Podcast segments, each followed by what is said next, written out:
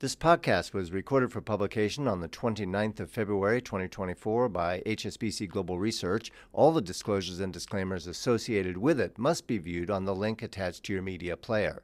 You can follow us on Apple and Spotify or wherever you get your podcasts by searching for the Macro Brief.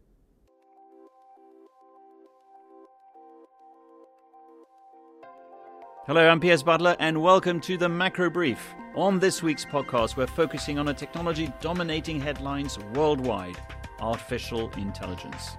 Investors are pouring billions of dollars into AI development, and it's a hot topic in financial markets. But how is the promise of AI playing out in practical terms so far? Where are businesses planning to put it to use? And how can investors, policymakers, and regulators keep up with today's rapid developments? So, to discuss all of this and more, we have a studio packed with humans today. I'm joined by Mark McDonald, Head of Data Science and Analytics. Hi, Piers. Pleased to report that I've not been replaced by a machine just yet. Thank goodness for that. Uh, Yaryna Kobel, Corporate Governance Analyst. Welcome. Hello, thank you. What was your take? Yeah, I looked at current and future AI regulations globally. Yeah, important topic. And Amy, from the ESG Analyst team, what have you been writing about? Hello. Yes, I've been working on how AI is used in weather forecasting. Oh, well, I'm very interested in that indeed. But let's start with Mark.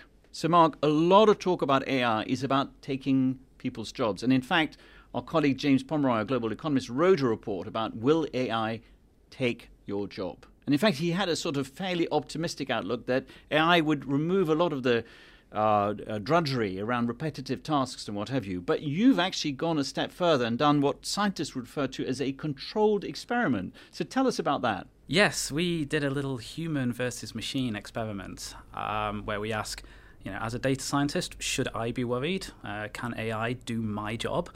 And in the experiment, what we did was we asked ChatGPT to perform some data analysis. And then, rather meanly, uh, had a human in my team also perform the same analysis, so we could do a little compare and contrast. Um, and the, I, I, suppose the, the headline result is that you know the performance is already very good, which is quite worrying. Um, but it's interesting to see that there were some areas where the AI struggled. And I think those are probably the most informative in terms of trying to understand how quickly these things will be uh, embedded in the workplace and the degree to which they'll be able to uh, to replace jobs or not. So, one of the things I found fascinating about the, report that you wrote was that ChatGPT is a conversation. And actually, if the conversation lasts for a very long time, there's a risk that ChatGPT actually forgets the start of the conversation. How, how does that work? Yeah, well, this was one of the things that the uh, the AI struggled with, and uh, it's keeping focused on the task at hand. So we began initially the experiments by just asking ChatGPT to go off and perform an exploratory data analysis, and this always failed. Uh, always it would crash at some point and run out of processing power or just just completely stop. Uh, so instead, what we did was we began by saying, please list the the steps that you would take in order to perform a data analysis, and it did. a very sensible selection of steps. But then, yes, as you said, um, you know, when it spent a bit of time doing one of those steps, it would then come to you and say, so is there anything else I can help you with today? And you're like, yes. What about steps seven through twelve that you you came up with? Um, and I think that um, that is something that I think should be relatively easy for the tech companies to fix. You could imagine having another language model doing what I was doing and bringing it back, monitoring the conversation and bringing it back to the uh, to the focus. Some of the other areas where it struggled are probably uh, a bit more challenging uh, for it to, to to fix, and I think the, the most concerning is the way that it it seems to struggle with critically interpreting its own results. So I think this is a general thing with large language models. They're much better at generating content than they are at truly understanding. And what we would find is that the model was able to perform some really complex analysis. It would write the code and apply this code to the data and you know run quite sophisticated modeling techniques. But then it completely lacked common sense in its interpretation of them, and it couldn't compare the performance of uh, a model that had performed well to a model that performed badly. So there's one example in the piece where it just completely messes something up.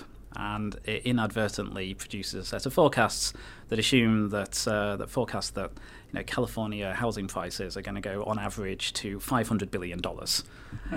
Clearly absurd. I mean, the chart that it produced, you can't even see the line of the thing that it's forecasting relative to the line of its forecast because it's on such the wrong scale.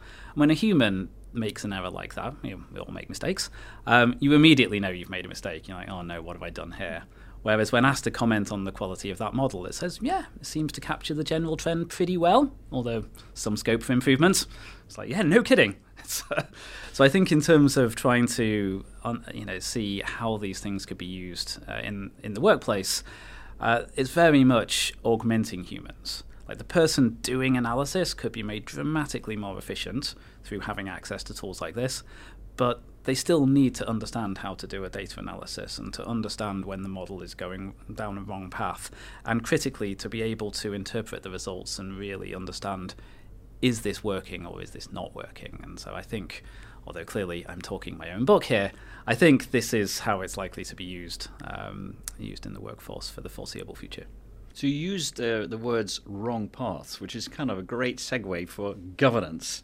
Uh, and you've looked at governance. Things are moving very fast, and in my experience of markets, regulation can lag. Is regulation keeping up uh, with the developments in AI?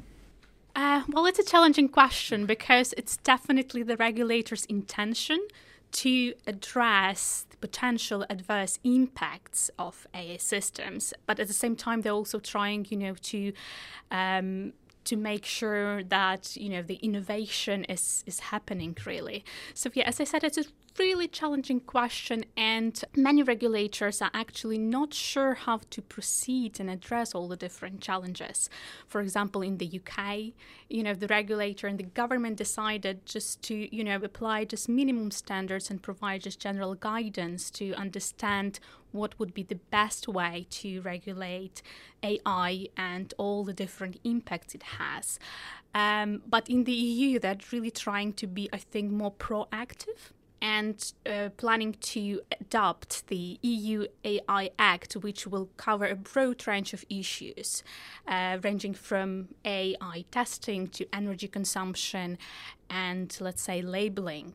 So we do see here a bit of more proactive abro- approach, but still we are not sure how this will work in practice. Isn't the challenge that even if one regulator is being really proactive, people who want to use AI perhaps not for quite the right purposes will move to where the regulation is is lighter. And therefore unless you get regulation that's consistent across the board it's actually a, a real challenge to impose good governance.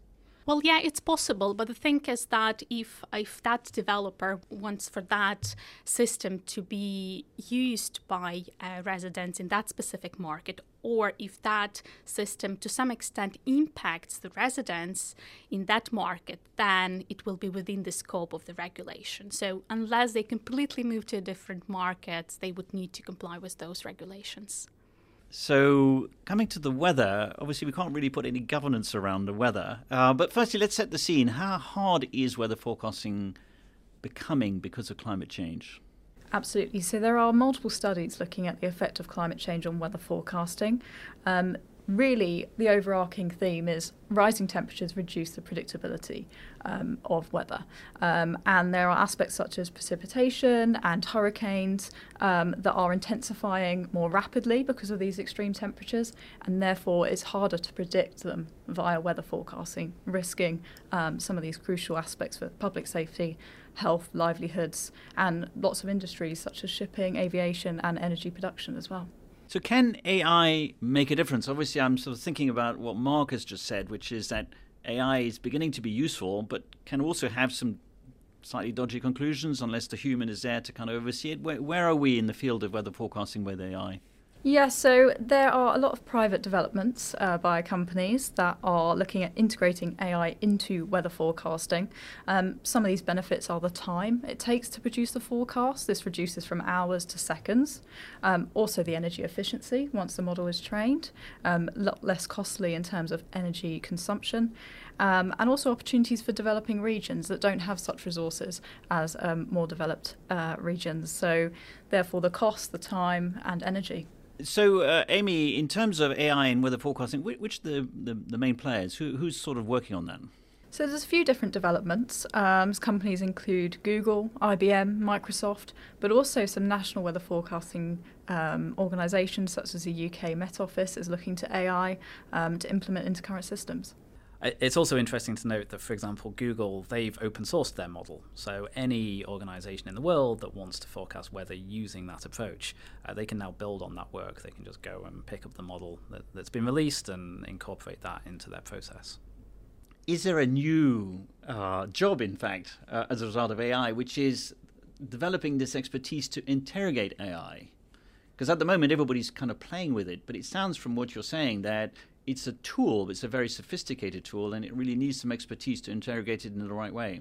Certainly, these uh, more general purpose tools like ChatGPT, um, I think there is um, a big difference in the um, quality of results you get from somebody who understands well how to how to prompt uh, the model versus somebody who is inexperienced at this.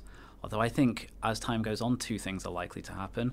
One, more and more people are going to grow up as natives with this technology, so people joining the workforce will just instinctively know how to do this anyway. And secondly, I think the, the models will get better at understanding what a human is asking for without them crafting the prompt in, in the same way. We've already seen this with, with image generation models. It used to be that if you wanted to get an image generation AI model to produce good quality images, there was a funny kind of language that you had to use in terms of describing what you wanted. Whereas now you can much more describe the image in the same way you would describe it to a human or to, a, to an artist uh, in terms of what you want, and it will understand what's going on. So I think probably both of those will will converge. And at the moment, people who are good users of this technology can massively outperform people who who are poor users of the technology. But I think it will um, it will converge, and people will get better, and the models will get better at understanding what humans are really asking for. When Mark, I, I've completely forgotten. How did the human do in the test? Ah, yes, the human experiment, human part of the experiment was really quite interesting. I think in terms of um, you know, who you have to give less guidance to, it, it's definitely the human. Uh, so for human, you just and who who is the human? The brave volunteer was Thomas Devlin from uh, from our team in in the US, uh, and so he volunteered to to do this experiment. And uh, with Tommy, all all I had to do was explain the task that I wanted to do, and he goes off and does it. Whereas with ChatGPT, it's this constant toing and froing and keeping it focused on the task. You sort of have to babysit the AI. You really have to babysit the AI. But I think one of the really interesting things was seeing um, how much the AI results ended up improving the performance of the human. Uh, because Tommy initially did some things, uh, AI you know, can very quickly produce lots of analysis. So it looked at a wider range of, of tasks in, in its uh, data analysis. And then Tommy looked at the results of this and was like, oh, that's a good idea. I bet I could improve on that. And so I think this is a great example of the way that these tools kind of augment humans. Um, because given the ease with which it can create things, it suggests new avenues that otherwise might not might not have occurred to the to the human, and just makes that experimentation a, a lot easier. Okay, so maybe just to finish, quick uh, sort of round the table uh, question: worried or excited about AI, Mark? I'm very excited. I mean, as a data scientist, I think this is one of the most uh, exciting developments um, you could possibly imagine. So for me, it's great. Yaryna? I am excited. Although I'm a governance analyst and I looked at regulations, I'm you know excited to see how the regulations will not only help to address the potential adverse impacts, but also how they will help to promote innovation. And Amy, are you, are you excited about being able to work out what to wear in the morning uh, with the weather forecast? Definitely optimistic about AI. Um, specific use in weather forecasting, I think the reliability definitely needs to be tested um, because with these extreme weather events, it's it's lives at, at stake here. So definitely integrating AI into models to improve the reliability is, is definitely something very promising, but maybe not a full takeover just yet. Mark, Yaryna, and Amy, thank you very much for joining us today. Thank you. Thank you. Thanks for having me on. A couple of reminders before we go. One big update in the calendar just a few weeks away. The first ever HSBC Global Investment Summit takes place in Hong Kong between the 8th and 10th of April. Around 2,000 attendees will come together to hear insights into global trends from a world class lineup of experts, political leaders, and decision makers. If you'd like more information on how to attend, then please email askresearch at hsbc.com. And a quick plug for our sister podcast, under the Banyan Tree, which has a distinctly Asian flavour. This week, our head of Asia Equity Strategy, Herald van der Linde, takes up the global expansion plans of China's online retailers with our head of Asia Internet and Gaming Research, Charlene Liu. So that's it for this week. From all of us here at HSBC Global Research, thanks very much for listening. Please join us again next week for another edition of the Macro Brief.